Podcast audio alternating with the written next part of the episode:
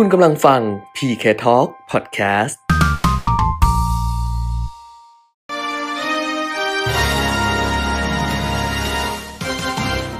รายการเงินทองต้องรู้ โดยขวัญชนกวุฒิกุลและปิยมิตรยอดเมือง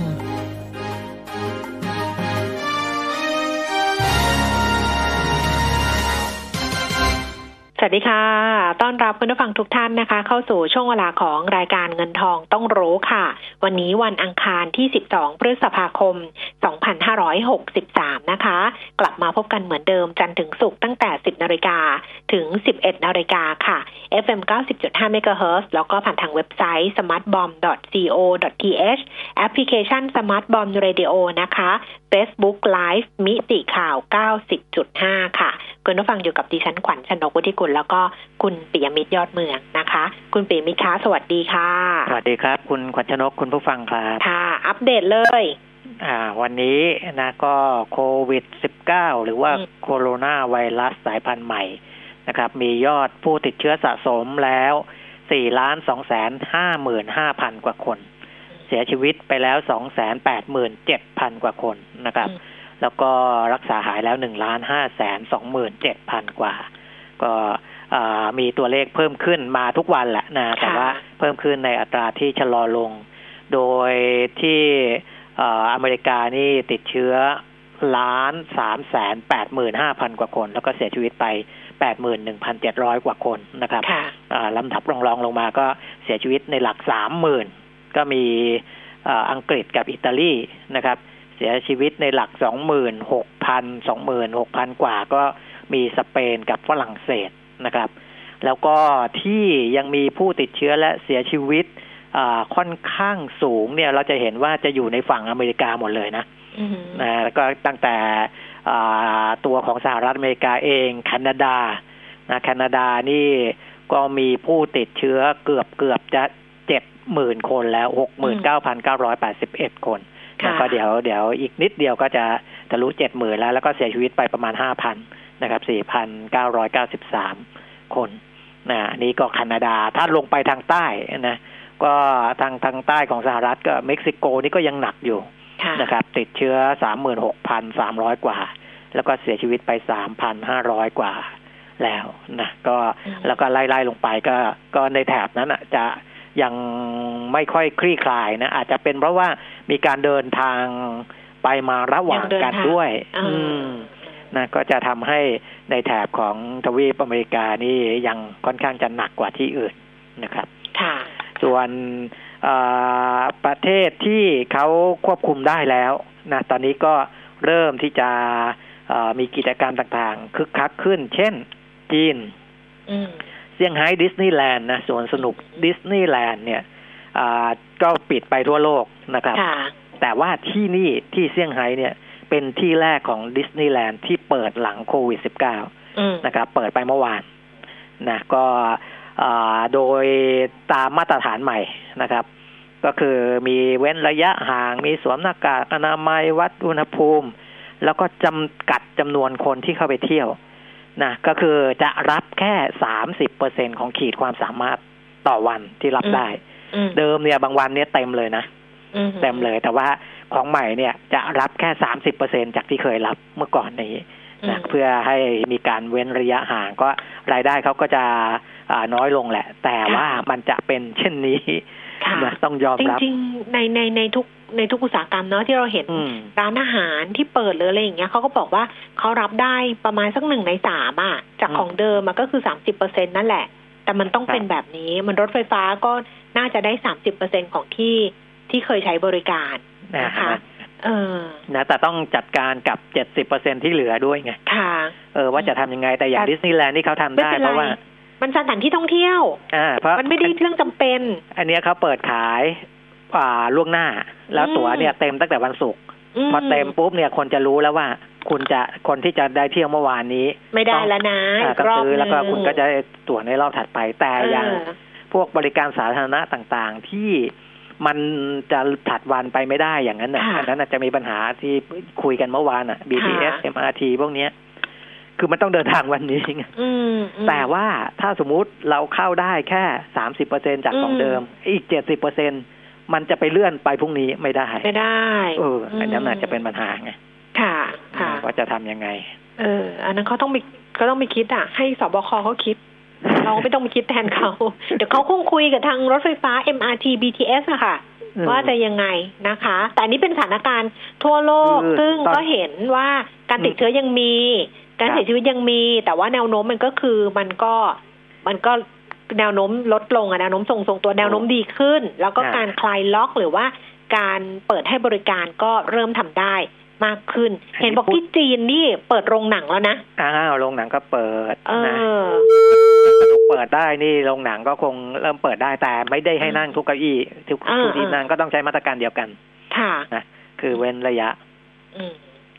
นะฮะก็ก็เรื่องของการเอ่อลดจำนวนของที่จะรับได้อะไรพวกนี้นะตอนเนี้ยเรายังไม่ได้เปิดเมืองเต็มที่นะอืมอย่างอย่างพูดพูดถึงประเทศไทยเนี่ยค่ะคลายเราก็คลายแค่ระดับหนึ่ง ยังค่ะมีปัญหาขนาดนี้นะถ้าเปิดเต็มที่จะมีปัญหาขนาดไหน อันนั้นต้องลองไปคิดดูด้วยนะอืมนะครับ ก็สำหรับผู้ให้บริการต่างๆนะค่ะเขาก็คิดเรื่องการระบาดรอบสองแล้วล่ะตอนนี้คิดเผื่อไว้แล้วเอาทุกคนคิดเผื่อไว้แล้วเออว่าการระบาดรอบสองอะ มันต้องเกิดแน่ๆจะจะรับมือกับมันยังไง เราจะอืมจะเรียกว่าระบาดหรือเปล่า หรืออาจจะเรียกว่าติดเชื้อเพิ่มขึ้น หรือเออก็ก็แล้วแต่ไงมันมันอาจจะถ้าคุมได้ดีมันก็จะไม่ระบาดอืมอืม นะก็แต่จะมีผู้ติดเชื้อเพิ่มขึ้นมาอย่างเช่นอ่าเกาหลีใต้อ่าไปเที่ยวผับผับบาร์นะแล้วก็บังเอิญไปติดเชื้อมาจากนั่นอะไรเงี้ยอืมแต่ถ้าอืมเราสามารถที่จะตรวจเจอได้เร็ว แล้วก็คือเวลาตรวจเจอเนี่ยไม่ใช่เฉพาะผู้ติดเชื้ออย่างเดียวอืมนะสามารถที่จะสืบหาได้เร็วว่าคนที่เกี่ยวข้องมีใครบ้าง แล้วก็ล็อกเลย มันก็จะไม่ทำให้เกิดการระบาดในรอบสองอืม นะครับซึ่งมันก็จะซึ่งเราคุมได้เราซึ่งดิฉันก็เชื่อมั่นในระบบของเรานะ ว่าครับเราน่าจะทำได้ดี เพราะว่าอย่างการการ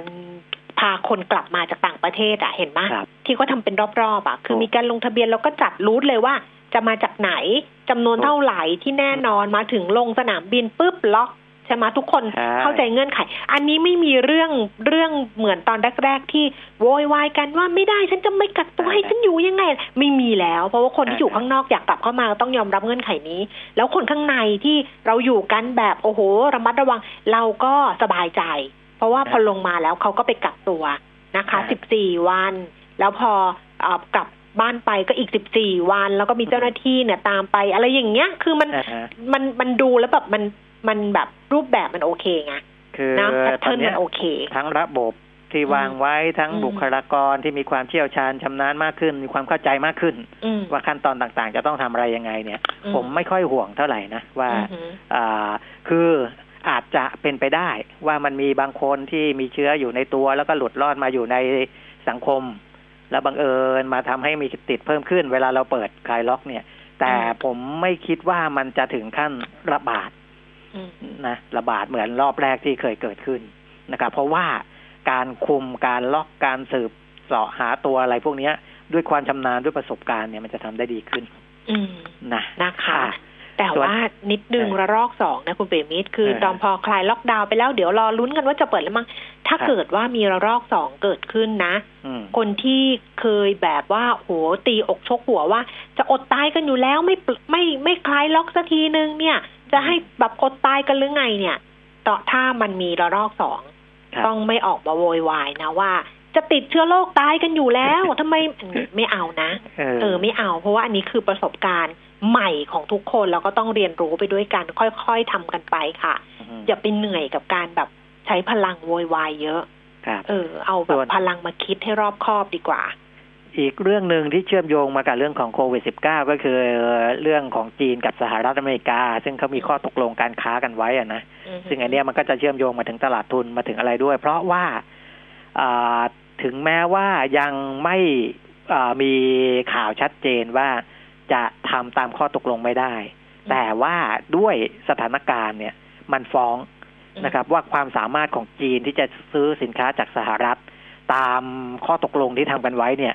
มันก็ยากนิดนึงเออมัอะยากอะเนาะเออเพราะเขาเพราะเขาก็เหนื่อยกับเขาอะนะเออใช่เออ คือจะต้องซื้อสินค้าบริการจากสหรัฐเพิ่มขึ้นสองแสนล้านดอลลาร์ภายในสองปีภายในปี2564อะไรอย่างเงี้ยอืมนะซึ่งอันเนี้ยมันต้องไปบีบให้จีนเนี่ยต้องเอ่อใช้ทรัพยากรกับเรื่องของข้อตกลงนี้มากขึ้น ซึ่งอือฮึตรงเนี้ยนะที่มีความเป็นห่วงกันว่าถ้าทำไม่ได้จะทำยังไง มันก็มีอยู่สองสามทางหนึ่งคือเจรจาต่อรองกันใหม่ นะครับ ทีนี้เจรจาต่อรองกันใหม่เนี่ยทรัมป์ก็กำลังจะเลือกตั้งไงค่ะมันก็จะมีปัญหาเดี๋ยวก็ถูกโจมตีว่าเนี่ยทำไม่ได้เห็นไหมนู่นนี่นั่นอะไรต่ออะไรนะสองคือยกเลิกข้อตกลงไปเลย ก็เก็บค่ะภาษีทรัมป์ก็เล่นบทแข็งอีกรอบหนึ่งเออมันก็ไม่ไม่ต้อง อย่างนั้นทำไม่ได้ก็เอาเหมือนเดิมนะเก็บภาษีเหมือนเดิมมันก็จะยุ่งกันระลอกใหม่ อันนี้ไม่ใช่โควิดระลอกใหม่ละจะอืมแต่จะเป็นเป็นสงครามการค้าสงครามการระลอกค้าใหม่เออหรือ นะครับ ก็เอ่อทำคล้ายๆว่ายืดสัญญานะ ก็เอ่อทำปีนี้เหนื่อยหน่อยใช่ไหมก็อืมไม่เป็นไร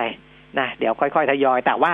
อ่าวงเงินหรือกรอบอะไรยังเหมือนเดิมนะเพียงแต่ขยับขยายนะอันนี้ก็มีอีกทางหนึ่งก็เดี๋ยวดูว่าเขาจะตกลงกันอย่างไร แต่ว่ามันก็จะเข้ามารบกวนตลาดทุน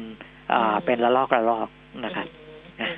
ก็ประมาณนี้สำหรับข่าวต่างประเทศนะค่ะ เอาเรื่องเก่าก็ยังไม่หมดเรื่องใหม่ ซึ่งเรื่องใหม่ซึ่งไกลซึ่งซึ่งเดิมเป็นเรื่องเก่าก็จะมาอีกแล้ว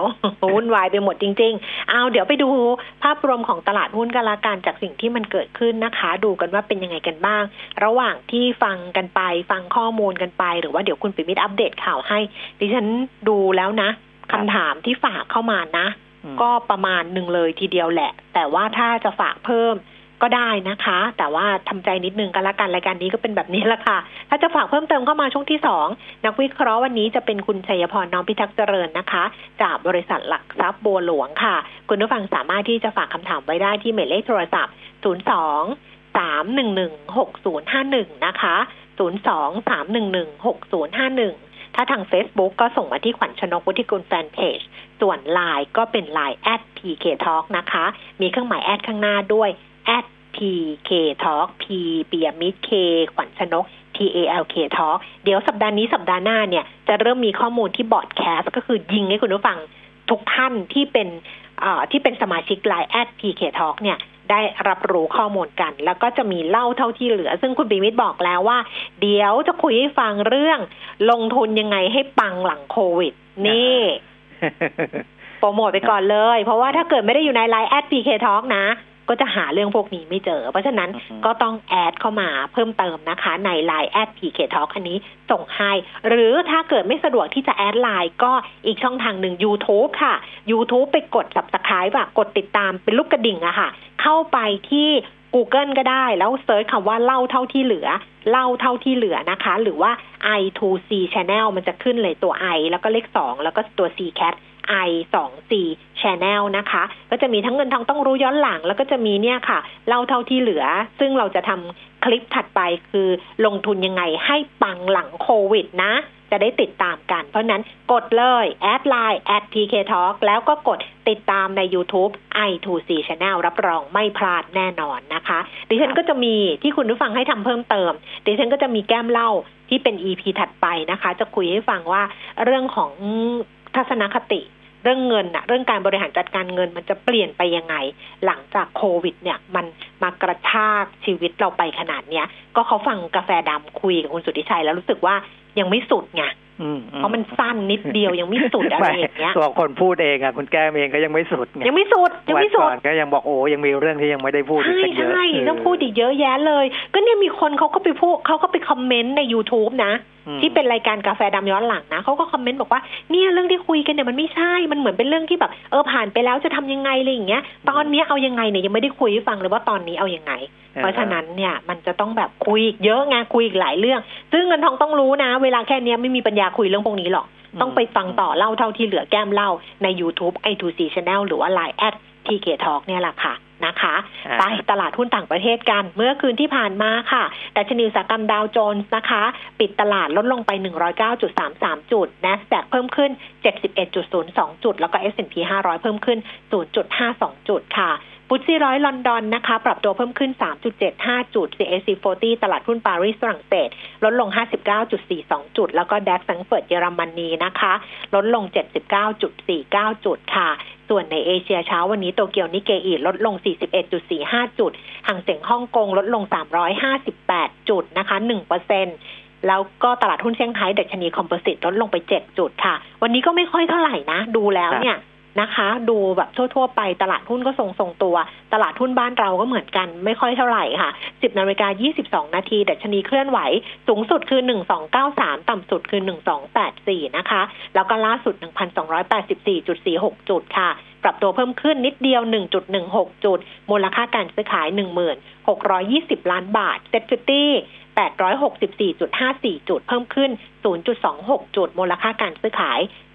7,430 ล้านบาท หุ้นที่ซื้อขายสูงสุดอันดับที่ 1 ค่ะ บ้านปู 6 บาท 25 สตางค์ เพิ่มขึ้น 70 สตางค์ 12เปอร์เซ็นต์ปตท35 บาท 75 เพิ่มขึ้น 25 สตางค์กราฟเอเนจี39 บาท ลดลง 25 สตางค์ CPO 73 บาท ลงไป 1 บาท Advance 191 บาท ลดลง 2 บาท 50 CPF 28 บาท เพิ่มขึ้น 50 สตางค์ GPSC ค่ะ 72 บาท 75 สตางค์ เพิ่มขึ้น 50 สตางค์ Big Grim 45 บาท 25 ลดลง 25 สตางค์ BAM 22 บาท 70 ลงไป 10 สตางค์ แล้วก็ PTTGC นะคะ 40 บาท 75 ลดลง 25 สตางค์ค่ะ อัตราแลกเปลี่ยนดอลลาร์บาทเช้าวันนี้ 32 บาท 14 สตางค์ ราคาทองคำ 1,698 เหรียญต่อออนซ์ ทอนออกมาแล้ว 25,700 25,000 25,900 ค่ะ ราคาน้ำมันเบรนท์29 เหรียญ 85 เซนต์ เพิ่มขึ้น 22 เซนต์นะคะเวสต์เท็กซัส25 เหรียญ 23 เซนต์ ลงไป 12 เซน แล้วก็ดูไบ อันนี้ลงไปเยอะแต่เป็นราคาเมื่อวานอะ30 เหรียญ 98 เซนต์ ลงไปเหรียญ 65 เซน เช้านี้น่าจะเด้งใช่น่าจะก็ดีก็กว่าจะขยับขึ้นมาด้วยเหมือนกันอืมตามกันนะในอืมทิศทางของราคาน้ำมันนะครับ ค่ะ ค่ะอ่าอ้าว ครบถ้วนแล้วเรียบร้อยนะคะส่วน คอยเทปเล่าเท่าที่เหลือค่ะ ต้องรอ น่าจะแบบอาทิตย์หน้านะ เพราะว่าเออกะว่าจะอัดกันช่วงปลายสัปดาห์นี้น้องก็ต้องครัไปบตัดอะไรอีกค่ะคุณผู้ฟังนะครับสัปดาห์หน้าเนาะรอในไลน์แอดพีเคทอคุณปีมิตรไม่ทำให้ผิดหวังแน่นอน เพราะว่าเล่าเท่าที่เหลือหายไปนานมากเออ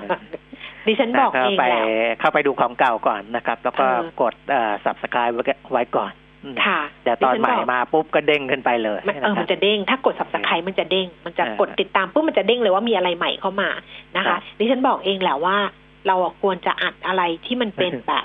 ในช่วงโควิดไว้อะเพราะว่ามาดูรุ่นลูกรุ่นหลานก็จะได้รู้ว่า เออ อันนี้นะมันเกิดอะไรขึ้นในช่วงเวลานี้ แบบเนี้ยแล้วว่าคุณผู้ฟังก็ได้ประโยชน์ด้วยครับ นะคะอะประเด็นข่าวนะก็ไปดูที่อาจารย์ธนวัฒน์พลวิชัย อธิการบดีมหาวิทยาลัยหอการค้าไทย และที่ปรึกษาศูนย์พยากรณ์เศรษฐกิจและธุรกิจ มหาวิทยาลัยหอการค้าไทยพูดถึงอ่าการประเมินด้านต่างๆก่อนนะครับอืมเรื่องของผู้ว่างงานก่อนหน้านี้จำได้ไหมกกรอืมนะครับจำคณะกรรมได้การร่วมภาคเอกชนสามสถาบันเนี่ย บอกว่าจะตกงานเจ็ดล้านคนอือฮึ แต่ว่าอาจารย์ธนวัฒน์บอกว่าอ่าที่ศูนย์พยากรณ์เศรษฐกิจของหอการค้าเนี่ยประเมินแล้วอืมจะถูกเลิกจ้างแล้วก็ตกงานจริงๆเนี่ยประมาณสามล้านคนนะครับอืไม่ถึงเจ็ดล้านนะเหรอสามล้านเองเออเพราะผมก็บอกแล้วว่าเจ็ดล้านเนี่ยมันคือแบบช็อกชั่วคราว แล้วเดี๋ยวก็จะต้องกลับเข้ามาสู่ระบบใหม่นะครับ ที่มองว่าเดี๋ยวนะแค่แป๊บแป๊บหนึ่งพูดว่าสามล้านเองต้องตบปากตัวเอง เพราะว่าเยอะนะ เออเดี๋ยวบางคนบอกว่าเออสามล้านเองแบบโอ้โหอะไรอย่างเงี้ยออใช่สามล้านก็เยอะเพราะปกติเนี่ยเยอะของเราหลักแสนอืมเออการว่างงานเราอะหลักแสนของอ่าฮะสำนักงานสถิติแห่งชาติเนี่ยประมาณแต่หลักแสนแล้วก็แล้วก็คิดเป็นหนึ่งเปอร์เซ็นอัตราการว่างงานนะถ้าสามล้านก็เออก็นั่นนะคะที่มองว่าแต่เมื่อเทียบกับเจ็ดล้านไงที่คุณเออแก้มพูดแค่นั้นเองก็คือเทียบกับเจ็ดล้านที่กกรเขาประเมินไว้ก่อนหน้านี้ค่ะนะเนื่องจากว่าเราเริ่มมีการเปิดเมืองแล้วไงค่ะ ผ่อนปลนมาตรการล็อกดาวน์นะต่างๆ มันก็จะทำให้ธุรกิจที่กลับมาเริ่มใหม่ได้เนี่ย มันก็จะมีแล้วก็จะมีการจ้างงานเข้ามานะจริงๆตัวเลขที่ทางศูนย์พยากรเศรษฐกิจได้ประเมินไว้เนี่ยหลังจากปลดล็อกดาวน์แล้วเนี่ยจะมีเงินหมุนเวียนกลับมาในระบบเศรษฐกิจเดือนหนึ่งเนี่ยสองแสนล้านบาทเลย นะมเพราะฉะนั้นเอ่อตัวเนี้ยมันก็จะเข้ามาในเชิงของการจ้างงานการอะไรด้วยนะการจ้างงานก็จะดีขึ้นอ่าส่วนในเรื่องอื่นๆนะก็ยังมีมาตรการรองรับของภาครัฐที่ออกมา ไม่ว่าจะเป็นเรื่องของเงินเยียวยา เรื่องของการอัดฉีดสภาพคล่องทางการเงินให้กับธุรกิจขนาดกลางขนาดเล็กขนาดย่อยๆนะอืมนี่มีพูดถึงอ่า ขนาดเล็ก ๆ เดี๋ยวไปพูดถึงไมโคร SME อะไรพวกนี้อีกทีหนึ่งนะครับนี่ก็จะมีการช่วยเหลือกันนะเพราะพวกนี้ก็จะทำให้สามารถเข้ามากระตุ้นเศรษฐกิจได้นะครับ แล้วก็พูดถึงตัวเลขเศรษฐกิจของไตรมาสแรกด้วยนะว่าจะมีการาปรับตัวติดลบเนี่ยอาจจะดูดูดีขึ้นแหละ ประมาณสักเจ็ดถึงเก้าเปอร์เซ็นต์ ในสำหรับไตรมาสที่หนึ่งนะอันนี้ก็จะมีผลต่อเนื่องไปในไตรมาสที่สองที่สามที่สี่ที่มันจะดีขึ้นจากการคลายล็อกเศรษฐกิจด้วยนะครับ ค่ะนะเนี่ยนี่ก็เป็นเป็นมุมมองที่ดีขึ้นนะ ฟังอือฮึถ้าฟังจากอ่าที่อาจารย์ธนวัฒน์พูดถึงนะครับอืมในเชิงในเชิงของเศรษฐกิจนะ กับอืมการปลดล็อก อันนี้อ่าแต่ว่าไม่ได้พูดถึงว่าถ้ากลับมาอ่า มีการติดเชื้อเพิ่มขึ้นระบาดเพิ่มขึ้นนะอืมนี่พูดถึงว่าอาพอปลดล็อกแล้วก็ไปได้เรื่อยๆ แต่ดิฉันว่าสบยๆเขาคือเขาน่าจะประเมินไว้แล้วเหมือนที่เราคุยถึงดรสุภวุฒิเมื่อวานอะอืมว่า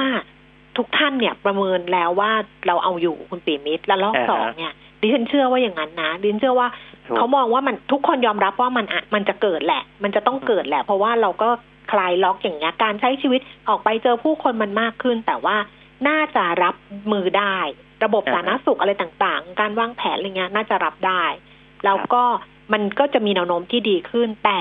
ไอ้คำว่าแนวโน้มที่ดีขึ้นแล้วมองไปข้างหน้าเนี่ย เราต้องไม่ลืมว่าเราต้องผ่านจุดที่จุดเจ็บอะจุดเจ็บสุดคือไตรมาสสองอะอืมใช่ไหมเพราะตอนนี้ถูกผลการดำเนินงานถ้าสะท้อนผ่านผลการดำเนินงานในไตรมาสแรกเนี่ยนะคะอือฮึมันก็มีบางบริษัทได้รับผลกระทบแบบตั้งแต่อืมไตรมาสแรกใช่ใช่ไหมคะบางบริษัทยังรอดอยู่อย่างที่คุณปิมิตรเล่าให้ฟังเมื่อวานอ่าฮะแต่ไตรมาสสองเนี่ยแล้ว ซึ่งไตรมาสสองเนี่ยมันจะไปเห็นผล เห็นผลของไตรมาสสองจริง ๆ เนี่ย มันก็เข้าสู่ประมาณสักกลางไตรมาสสามอะใช่อันนั้นมันจะเจ็บปวดหน่อยหนึงแต่อย่างที่เราเคยคุยกันแล้วในอืมรายการว่า พอมันไปถึงผลประกอบการไตรมาสสองเนี่ยอืมความหวังมันมีในช่วงนั้นน่ะอืมมันจะมาช่วยมาทดแทนไงอืม มันจะเออมันจะคือเจ็บความมากอะความเจ็บปวดจากอดีตเออมันจะมาถูกทดแทนด้วยความหวังคในวามอหวันางคตเออ เออ เพราะว่าตอนนั้นเนี่ย มันจะมีเอ่อยา มีวัคซีน คือวัคซีนเนี่ยมันต้องต้องคืบหน้าไปมากแล้วค่ะถึงแม้ว่าจะยังไม่ได้เอามาใช้เป็นจริงเป็นจัง แต่ผลการทดลองเรื่องวัคซีนเนี่ย ขนาดตอนเนี้ยนี่เดือนพฤษภาคมค่ะนะยังมีออกมาเยอะแยะเลย ว่าอืมมีความคืบหน้าไปอย่างนั้นอย่างนี้ แต่พอไปถึงนู่นน่ะนะกว่าผลประกอบการไตรมาสสองจะออกเนี่ย มันคืบหน้าไปอีกเยอะมากอืมและมันจะสร้างความหวังต่อไปในอนาคตอืม นะมันก็จะมาชดเชยกับสิ่งที่เราเห็นความเจ็บปวดในอดีตอืมนะอันนั้นเนี่ยมันมันถึงทำให้อ่านักวิเคราะห์อ่าในตลาดหุ้นหลายคนมองว่า ไอ้ตัวเลขดัชนีที่เคยต่ำกว่าพันสำหรับบ้านเราเนี่ยอืมมันมันจะไม่จะยากเกิด ใช่ใช่ใช่เออ มันนะจะไม่เกิดเพราะมันบอกจะยกเว้นไม่เกิดสงครามอะอืมยกเว้นเกิดสงครามอะไรอย่างเงี้ย เออ นะนะก็ก็อันนั้นเดี๋ยวก็รอดูกันต่อไป แต่ว่าผลการดำเนินงานไตรมาสแรกเนี่ย บางบริษัทก็ออกมาดีมากนะ แต่ว่าค่ะเอ่อบางบริษัทเพิ่งแจ้งมาเช้าวันนี้ผมยังไม่ได้ไปดูเหตุผลอะไรชัดเจนอย่างบ้านปูเนี่ยนะครับไตรมาสแรกมีกำไรถึง1,713ล้านบาทนะอืมปีที่แล้วกำไรแค่900ล้านเองนะอือหือโอ้กำไรโตขึ้นมาเยอะมากเลย800ล้านบาท นะคงต้องไปดูเหตุผลอีกที แต่เหตุผลหนึ่งเนี่ยเป็นเรื่องของอัตราแลกเปลี่ยนอืมนะเพราะว่าของบ้านปูเขามีเรื่องเรื่องของการค้าขายอะไรในในต่างประเทศด้วย เพราะฉะนั้นอืมค่าเงินที่มันอ่อนลงมาเนี่ยมันมีผลดีกับเขานะครับ อันนี้ก็ลองไปดูเหตุผลอื่น ๆ ประกอบอีกทีหนึ่งนะเพราะฉะนั้นเราก็จะเห็นอย่างเงี้ยนะคือหลายบริษัทมันก็ไม่ได้แย่อย่างที่คิดสำหรับไตรมาสหนึ่งนะ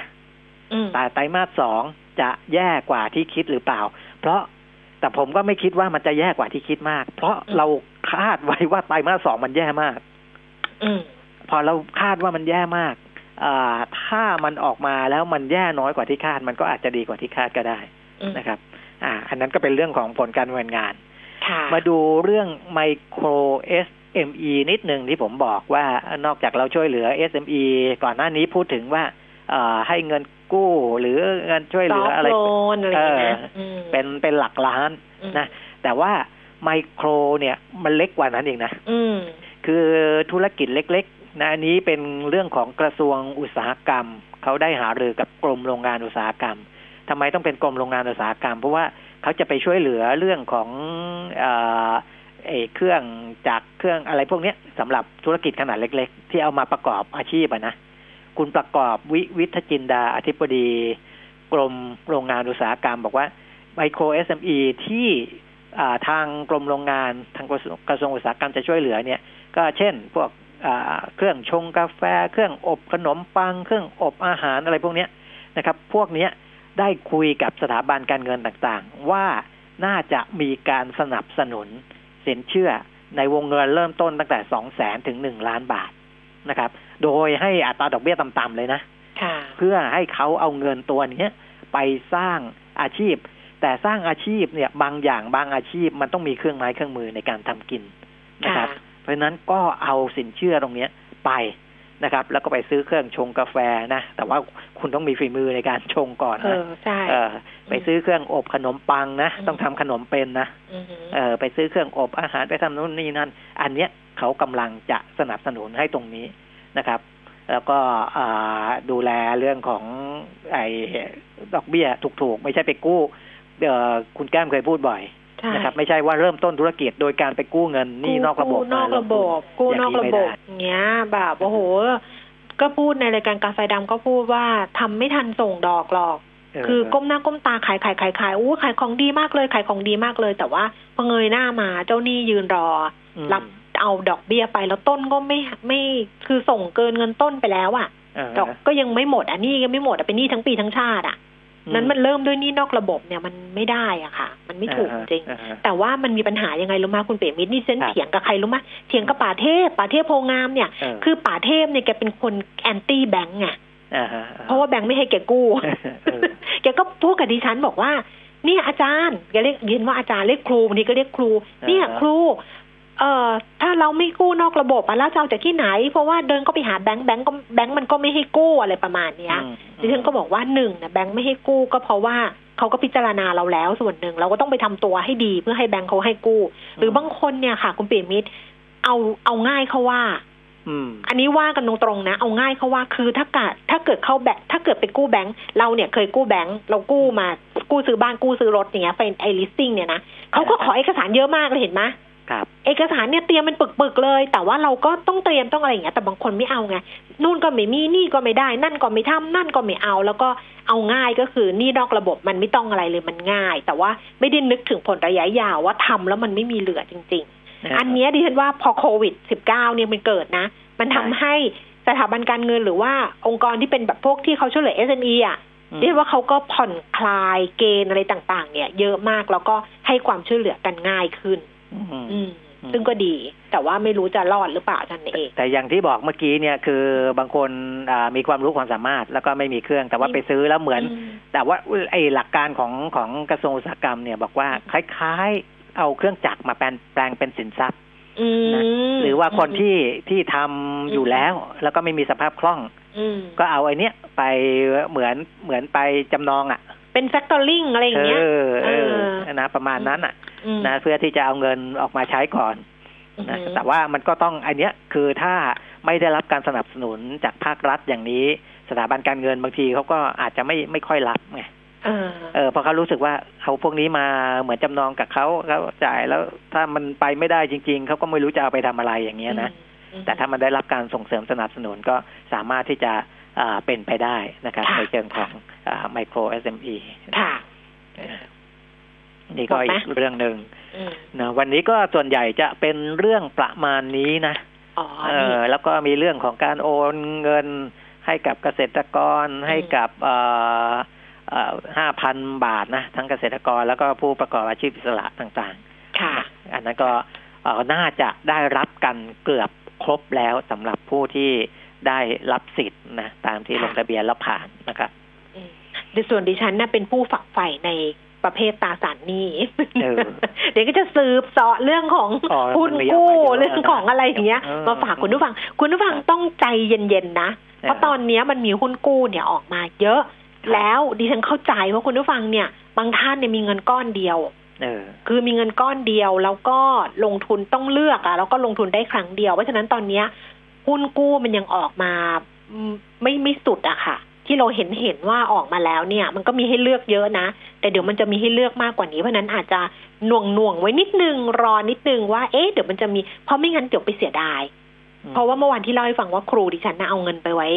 เอาเงินไปไปซื้อกองทุน แต่น่าจะเป็นมันนี่มาเก็ตอะ ก็คือดอกเบี้ยประมาณหนึ่งเปอร์เซ็นแล้วพอเจอว่ามีพันธบัตรรัฐบาลไงอันนี้มันเหมาะกับครูเกษียณไงเออแล้วแบบจะเอาเงินออกมาได้ไหมคือ อันเนี้ยต้อง ต้องเปิดหูเปิดตาให้กว้าง แล้วก็รอนิดนึงว่าเอ๊ะเดี๋ยวมันจะมีอะไรออกมาบ้าง แล้วเราจะได้ตัดสินใจแบบว่าเงิน ถ้ามีหลายก้อนไม่เป็นไร มีหลายก้อนก็อ่ากระจายได้ แต่ถ้าเกิดว่ามีก้อนเดียวเนี้ยค่ะ จะได้เลือกของที่มันดีๆ แล้วก็แล้วก็ถูกใจ เพราะฉะนั้นอาจจะต้องรอนิดนึงอย่าเพิ่งผลีผลามนะคะ แต่อันนี้ไม่เกี่ยวกับเรื่องหุ้นกู้ที่ออกมา เป็นเรื่องของสำนักงานกรตคุณเปรมิตรตอนนี้เนี่ยกรตเขาตั้งคณะกรรมการกำกับพัฒนาตลาดตราสารหนี้นะ เขามีเป็นกูรูนะ ที่ปรึกษาและกรรมการเนี่ยสิบเจ็ดคนน่ะมคือตั้งขึ้นมาเป็นแบบกองทุนกำกับไอ้ยคณะกรรมการกำกับ และพัฒนาตลาดตราสารหนี้บอกว่า 17 ท่านเนี้ยเป็นกรรมการเพื่อที่จะให้ข้อเสนอแนะเชิงนโยบาย แล้วก็ประสานงานระหว่างผู้ร่วมตลาดทุนได้อย่างรวดเร็ว ติดตามประเมินสถานการณ์ ตลาดตราสารหนี้โดยเฉพาะไอ้กลุ่มที่มันมีความเปราะบางอะที่เราเคยคุยกันไปว่าประเภทที่ ต่ำกว่า investment grade เนี่ยนะคะเขาก็บอกว่าต้องติดตามกลุ่มนี้เป็นพิเศษที่มีความเปราะบางตลอดจนเสนอแนะการแก้ปัญหาของผู้ระดมทุนทั้งในระยะสั้นระยะยาวเป็นรายกรณีถ้าจำเป็น แล้วก็จะมีแนวทางส่งเสริมแล้วก็ผลักดันให้มีการจัดตั้งกองทุน High Yield Bond ด้วยเอออันนี้ก็น่าสนใจแต่ยังไม่ได้เกิดขึ้นคือไอกองทุน High Yield Bond หรืออะไรยังไม่ได้เกิดขึ้นเร็วๆนี้เพียงแต่ว่าตอนนี้เขาก็ตั้งเป็นคณะกรรมการกำกับ ตลาดตราสารหนี้ขึ้นมาหนึ่งชุดสิบเจ็ดคนแล้วก็เอาไว้คอยดูแลอ่าฮะแต่สุดท้ายอะ การเลือกอยู่ที่เราเวลาลงทุนน่ะอืมอืมถูแล้วก็ถูกแล้วก็เวลามาถามกันน่ะบางทีก็มาถามตอนแบบ เออ ซื้อไปแล้วทำยังไงดีอย่างเงี้ยมก่อนซื้อก็มีคนถามนะ แต่ว่าถ้ามีปัญหาคือมาถามทีหลังเพราะนั้นถึงบอกว่าให้ใจเย็นๆแล้วก็ค่อยๆเลือก มันต้องมีของถูกใจเราของมันเยอะขนาดนี้ นะคะเพราะฉะนั้นรอแป๊บหนึ่งละกัน แล้วก็เราอัปเดตกันอยู่แล้วในรายการเงินทองต้องรู้กับ Line แอด TK Talk เนี่ยแน่นอนอยู่แล้ว เนาะอ่าอ้าวอ้าวหมดนี่เห็นแล้วข่าวข่าวหนึ่งผู้ว่าแบงค์ชาติจะครบวาระปีนี้แล้วเหรอ เอาจริงเหรอ โอ้เร็วเหมือนกันนะเหรอ แต่ก็อยู่มานานเหมือนกันนะ จะได้อยู่ต่อไหมอะดรก้อเนี่ยดรสุริยไทยเนี่ยออครบวาระสิ้นเดือนกันยาเอนะอตอนนี้จะต้องมีการเปิดรับสมัครแล้วก็คัดเลือก นะครับอันนี้ก็คนจะมาจับจ้องว่าการเมืองจะเข้าแทรกไม่แทรกก็ว่ากันไปนะอืมแต่ว่าอ่าก็รัฐมนตรีว่าการกระทรวงการคลังก็ต้องตั้งกรรมการขึ้นมาแหละอืมนะครับ ที่จะทำหน้าที่เป็นอ่าสรรหาคัดเลือกอะไรก็แล้วแต่นะครับอือฮึที่จะอ่าให้ได้ก่อนนะตอนนี้มีรายงานข่าว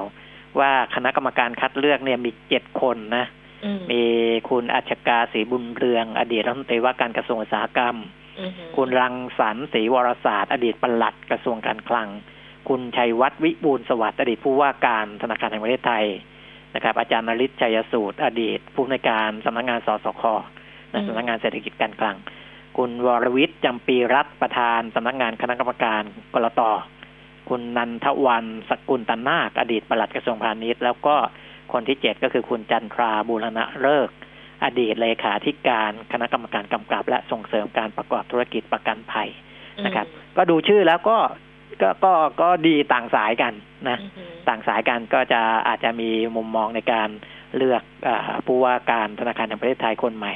แตกต่างกันไป ต้องดูคแต่นว่าสมัครต้องดูแต่ว่าคนสมัเก่าก็สามารถต่อได้นะใช่ไหมได้ได้เพราะอีกเพราะนะคะเพราะได้เพิ่งวาระเดียววาระเดียวใช่ไหมคะอืมน่าจะได้อีกวาระหนึ่งถ้าถ้าเกิดจะอยู่ต่อนะ ถ้าอยากอยู่นะอืมเพราะไม่รู้ว่าแกจะอยากอยู่หรือเปล่า เออเออ ก็ต้องเราก็ต้องดูคนสมัครกันแหละ ดูรายชื่อคนสมัครว่า คนที่สมัครมาเป็นใครกันบ้าง มันถึงจะรู้ว่าน่าสนใจไม่น่าสนใจครับแค่ไหนนะคะ แต่ในภาวะนี้ก็ยากลำบากเนาะบางทีแบบว่าหลายคนก็อาจจะถอดใจไปแล้วอะอืมออเป็นไปได้อะไม่แน่ คือถ้าเข้ามาหลังโควิดเนี่ยอืมันก็อาจจะมีอะไรให้ทำนะอาจจะมีให้ทำในเชิงนโยบายการเงิน โอ้โหแค่คิดก็เหนื่อยแทนละอ้าวหมดสิบนาสิบนาฬิกาสี่สิบเอ็ดนาทีนะคะ วันนี้เวลาเยอะ เพราะฉะนั้นฝากคำถามเพิ่มเติมได้ค่ะ เดี๋ยวช่วงที่สองคุยกันกับคุณชัยพร น้อมพิทักษ์เจริญนะคะ จากบริษัทหลักทรัพย์บัวหลวงก็ฝากได้ทั้งสามช่องทาง แล้วเดี๋ยวพรุ่งนี้กลับมาเจอคุณเปียมิตรนะคะ วันนี้ขอบพระคุณค่ะครับสวัสดีครับ สวัสดีค่ะ คุณผู้ฟังคะเราเบรกกันครู่หนึ่งนะคะ แล้วช่วงหน้ากลับมาดูตลาดหุ้นแล้วก็มาตอบคำถามหุ้นกันนะคะ กับคุณชัยพร ตอนนี้พักครู่หนึ่งค่ะ บริษัทปตทจำกัดมหาชน ร่วมกับมหาวิทยาลัยศิลปากร ขอเชิญชวนเยาวชนและบุคคลทั่วไป ร่วมส่งผลงานโครงการประกวดศิลปกรรมปตทครั้งที่ 35 ในหัวข้อ เมืองเล็กเมืองใหญ่หายใจเต็มปอด ได้ทาง EMS ระหว่าง 1-5 มิถุนายน หรือด้วยตัวเองระหว่าง 1-7 มิถุนายนศกนี้ สอบถามเพิ่มเติม 02-537-1388 หรือที่ www.pttplc.com เพิ่มพลังให้เครื่องยนต์ของคุณ ตอบสนองทุกการขับเคลื่อนอย่างสูงสุด ด้วย Veloil Neutron Super Commonrail น้ำมันเครื่องสังเคราะห์ชั้นนำที่ได้มาตรฐาน API CK4 ช่วยให้เครื่องยนต์สะอาด ประหยัดเชื้อเพลิง เพิ่มกำลังรอบได้อย่างเต็มที่ เหมาะกับเครื่องยนต์ดีเซล common rail ของรถกระบะและ SUV ตอบสนองทุกการใช้งานของเครื่องยนต์ด้วย Veloil Neutron Super Commonrail กระป๋องสีทอง Veloil ลื่นเหลือล้น ทนเหลือหลาย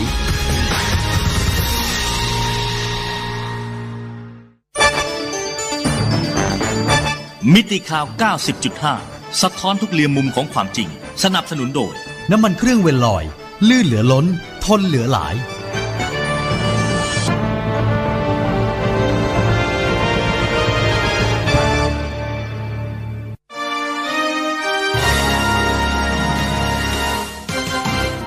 รายการเงินทองต้องรู้ โดยขวัญชนกวุฒิกุลและปิยมิตรยอดเมือง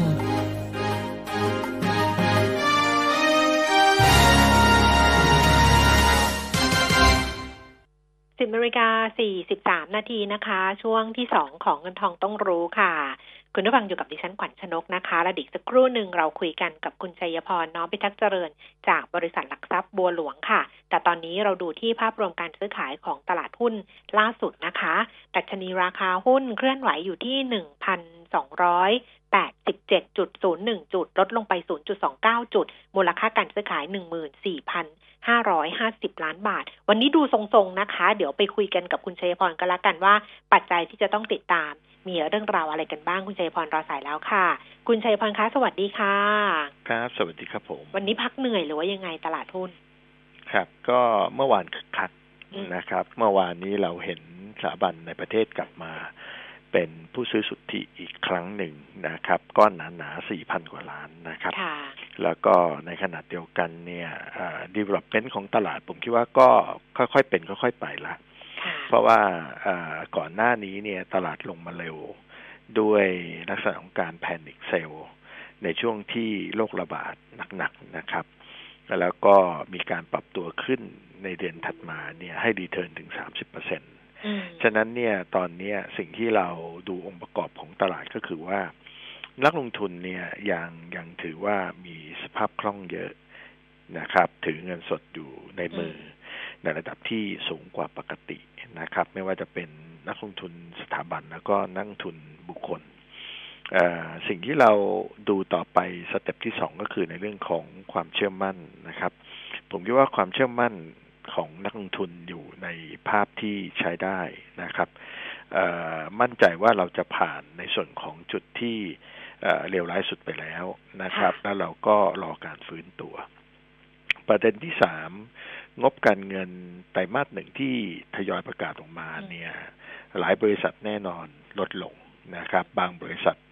กลายเป็นขาดทุน แต่สิ่งที่เราเห็นก็คือเมื่อผลประกอบการไตรมาสหนึ่งออกมาแล้วเนี่ย หุ้นกลับ ปรับตัวส่วนขึ้นนะครับ ในหลาย ๆ บริษัท ซึ่งเป็นหุ้นที่อยู่ในเอ่อระดับว่าเกรดดีที่หลายคนปรารถนาอยากจะถือหุ้นละกันนะครับ นั่นก็แสดงว่าจริง ๆ แล้วภาพโดยรวมของตลาดผมยังคิดว่ายังอยู่ในเชิงบวกนะครับค่ะ positive ฉะนั้นเนี่ยวันนี้มีการขายทำกำไรระยะสั้นเอ่อต่อเนื่องจากเมื่อวานที่ปรับตัวขึ้นแรงก็ดูจะเป็นปกติ เพราะว่า ประประเทศเราเนี่ยเอ่อเรามีวันหยุดยาว แล้วก็ช่วงที่ผ่านมาดูเหมือนเราจะแหลกกับตลาดต่างประเทศนิดหนึ่งนะครับ เมื่อวานเราปรับตัวขึ้นไปเกือบสองเปอร์เซ็นในขณะที่ตลาดในเอเชียเนี่ยปรับตัวน้อยกว่าเรานะครับ วันนี้เราก็ผ่อนบ้าง แรงขายออกมาตลาดลงเพียงแค่ไม่เกินสิบจุด ผมถือว่าอยู่ในระดับปกตินะครับเเรายังคงอยู่ในธีมที่มองในเรื่องของ การฟื้นตัว การดีโอเพนประเทศไทยครั้งหนึ่งนะครับ ฉะนั้นเนี่ยหุ้นที่เกี่ยวกับธีมในส่วนของตรงนี้ก็ยังอยู่ในภาพที่ค่อนข้างดี ผมยังมองว่ายังเห็นการปรับตัวของราคาที่ทำนิวไฮขึ้นอย่างต่อเนื่องนะครับอืมแต่ว่าการทำนิวไฮขึ้นต่อเนื่อง หรือการขยับขึ้นไปของหุ้นเนี่ย มันจะมีมันจะมีกรอบจำกัดด้านบน เยอะแค่ไหน ใช่ครับ ผมมองว่าสปีดเนี่ยช้าลงแน่นอน เพราะว่าตอนนี้เนี่ยตลาดเราขึ้นมาอยู่ใกล้ๆพันสามร้อยจุดนะครับถ้าดูในเชิงของตัวดัชนีเนี่ยก็ต้องบอกว่าใกล้เคียงกับ target สิ้นปีของบัวหลวงเลยนะครับ ที่พันสามร้อยยี่สิบจุด ฉะนั้นเนี่ยสิ่งที่เราดูจากตรงนี้ต่อไป จนกว่าจะเห็นการอัปเกรด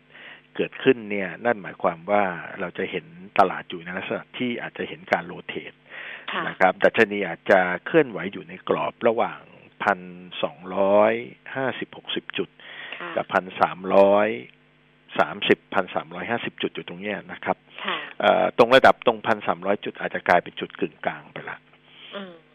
นะครับ ตัวเลขจะค่อยๆมาเรื่อยๆ เมื่อเราเปิดประเทศ second wave concern นะครับ ก็คือว่าหลังจากที่เราเปิดประเทศแล้วเรา ค่อยๆผ่อนปลนในเรื่องของกิจกรรมหลายๆ อย่างทั่วประเทศแล้วเนี่ย ตัวเลขจะค่อยๆขึ้น second wave concern คนจะกลับมาติดเชื้ออยังไงบ้างนะครับ ผมคิดว่าเราก็น่าจะมีการเรียนรู้มีประสบการณ์มากขึ้น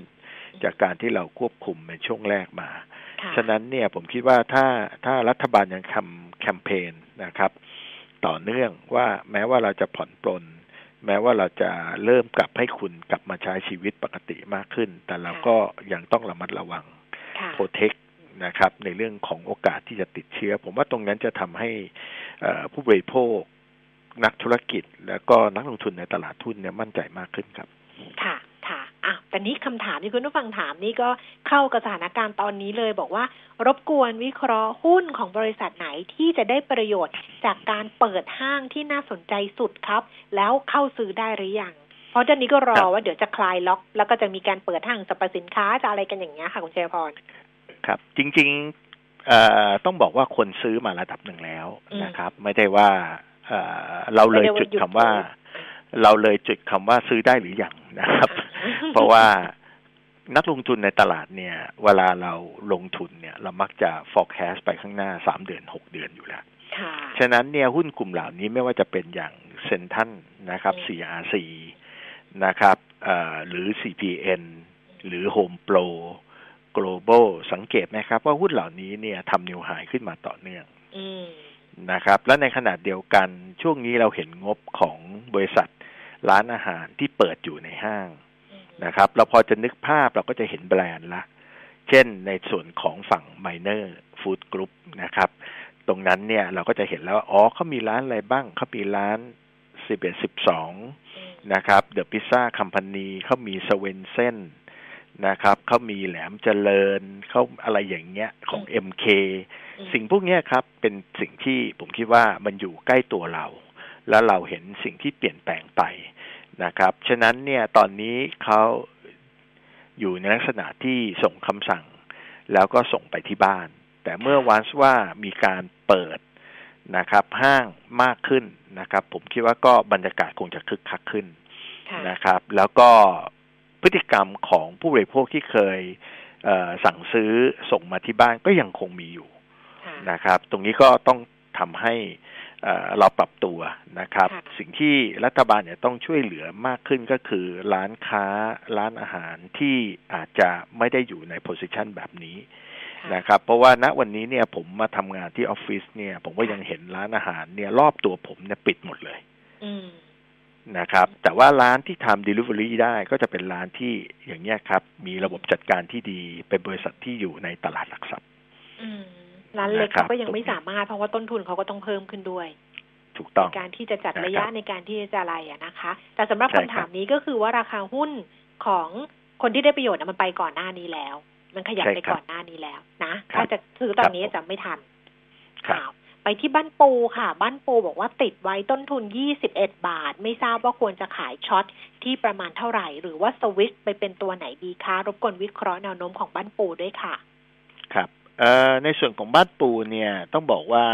เอ่องบล่าสุดออกมาเนี่ยมีกำไรนะครับ แล้วก็ในส่วนของบ้านปูพาวเวอร์ก็น่าจะค่อยๆเห็น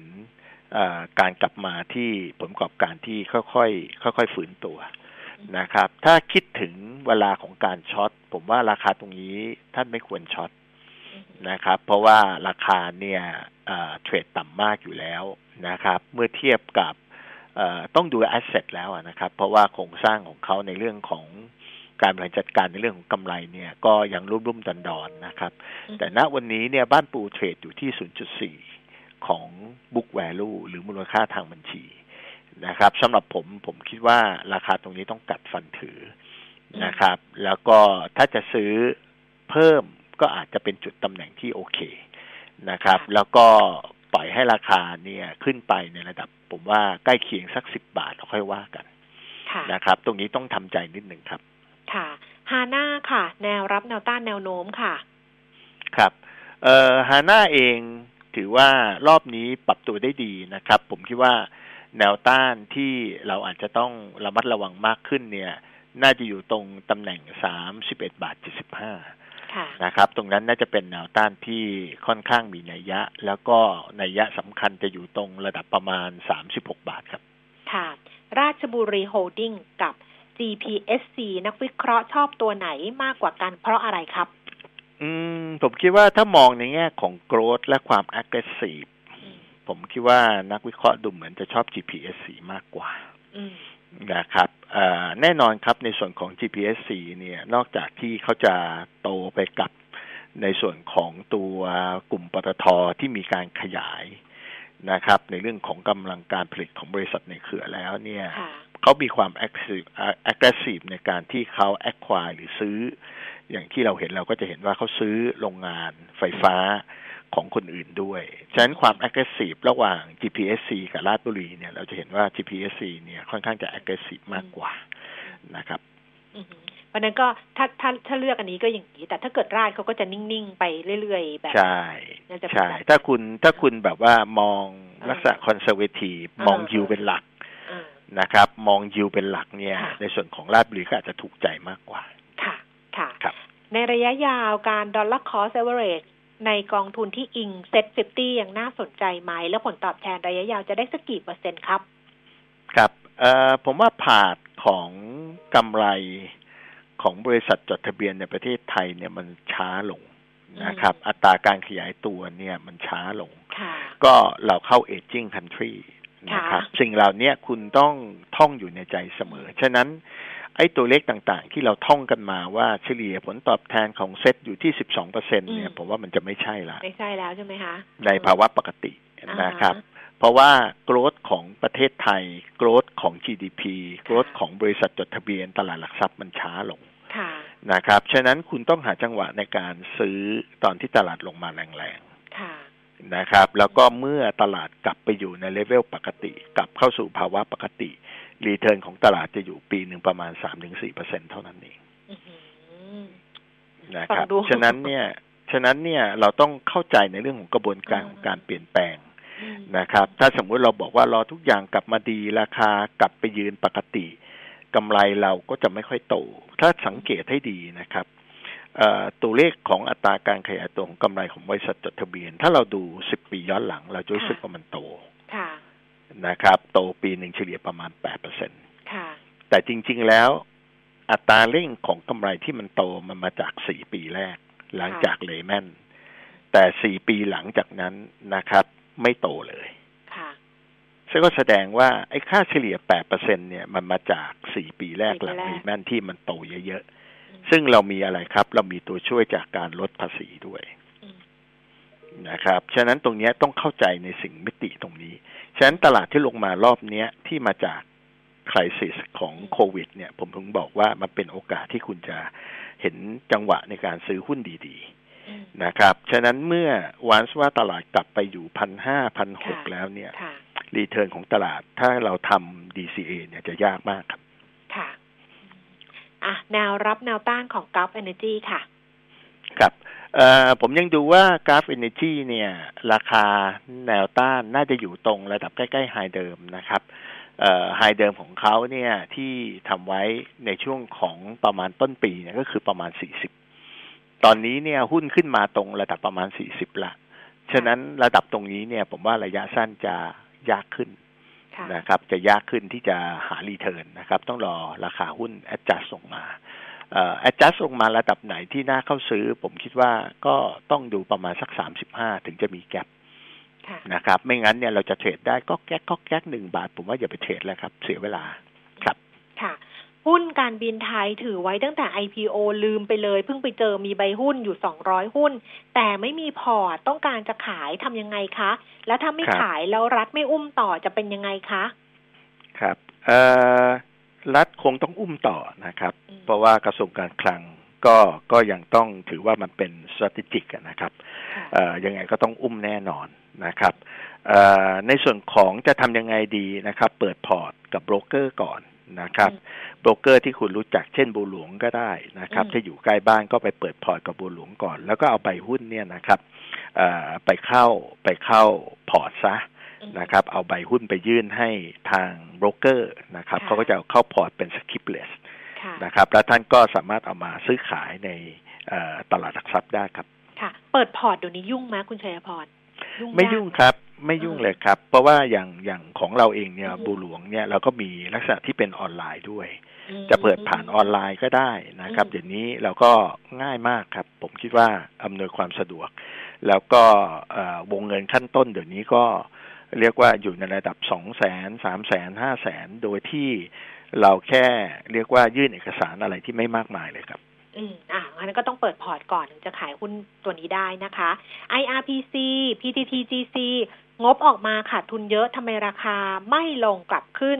ควรจะซื้อตอนนี้หรือรอให้ราคาลงมา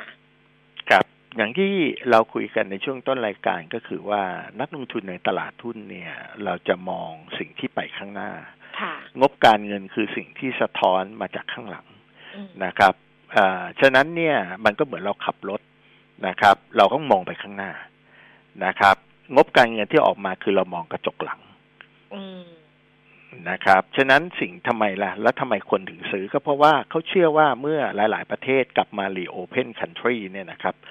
สายการผลิต supply chain ของภาคอุตสาหกรรมจะต้องกลับมาค่ะนะครับ ในขณะเดียวกัน demand หรือความต้องการในสินค้าเนี่ย physical demand ของสินค้าเนี่ยเสื้อผ้า เครื่องนุ่งห่มนะครับ อุปกรณ์ในเกี่ยวกับเครื่องใช้ไฟฟ้ารถจนต์พวกนี้ยังเป็น physical demand ที่ยังมีอยู่อืมแล้วตอนนี้เนี่ยบริษัทเหล่านี้นะครับ รายการผลิตเนี่ยมันหยุดชั่วคราวค่ะพอภาคการผลิตอุตสาหกรรมรายการผลิตขึ้นกลับมาดีมานก็ต้องมาครับอืม นะครับฉะนั้นนั่นเป็นสาเหตุว่าทำไมประกาศงบออกมาแล้วขาดทุน ทุกคนก็มองว่ามันเป็นสิ่งที่เกิดขึ้นชั่วคราวครับอืมเพราะมองกระจกหลังแล้วคราวนี้ที่ราคาหุ้นขึ้น เพราะว่ามองไปข้างหน้าแล้ว ขับรถก็มองใช่ไปครับข้างหน้านะคะครับผมเอาละค่ะ วันนี้ขอบพระคุณคุณชัยพรมากๆค่ะ ครับ ขอบคุณครับนะะสวัสสดีวัสครับดีค่ะคุณผู้ฟังคะเวลาหมดแล้วนะคำถามเหลือเหมือนเดิมเลยพรุ่งนี้กลับมาเคลียร์กันต่อกันละกันนะคะ วันนี้ดิฉันลาไปก่อนสวัสดีค่ะ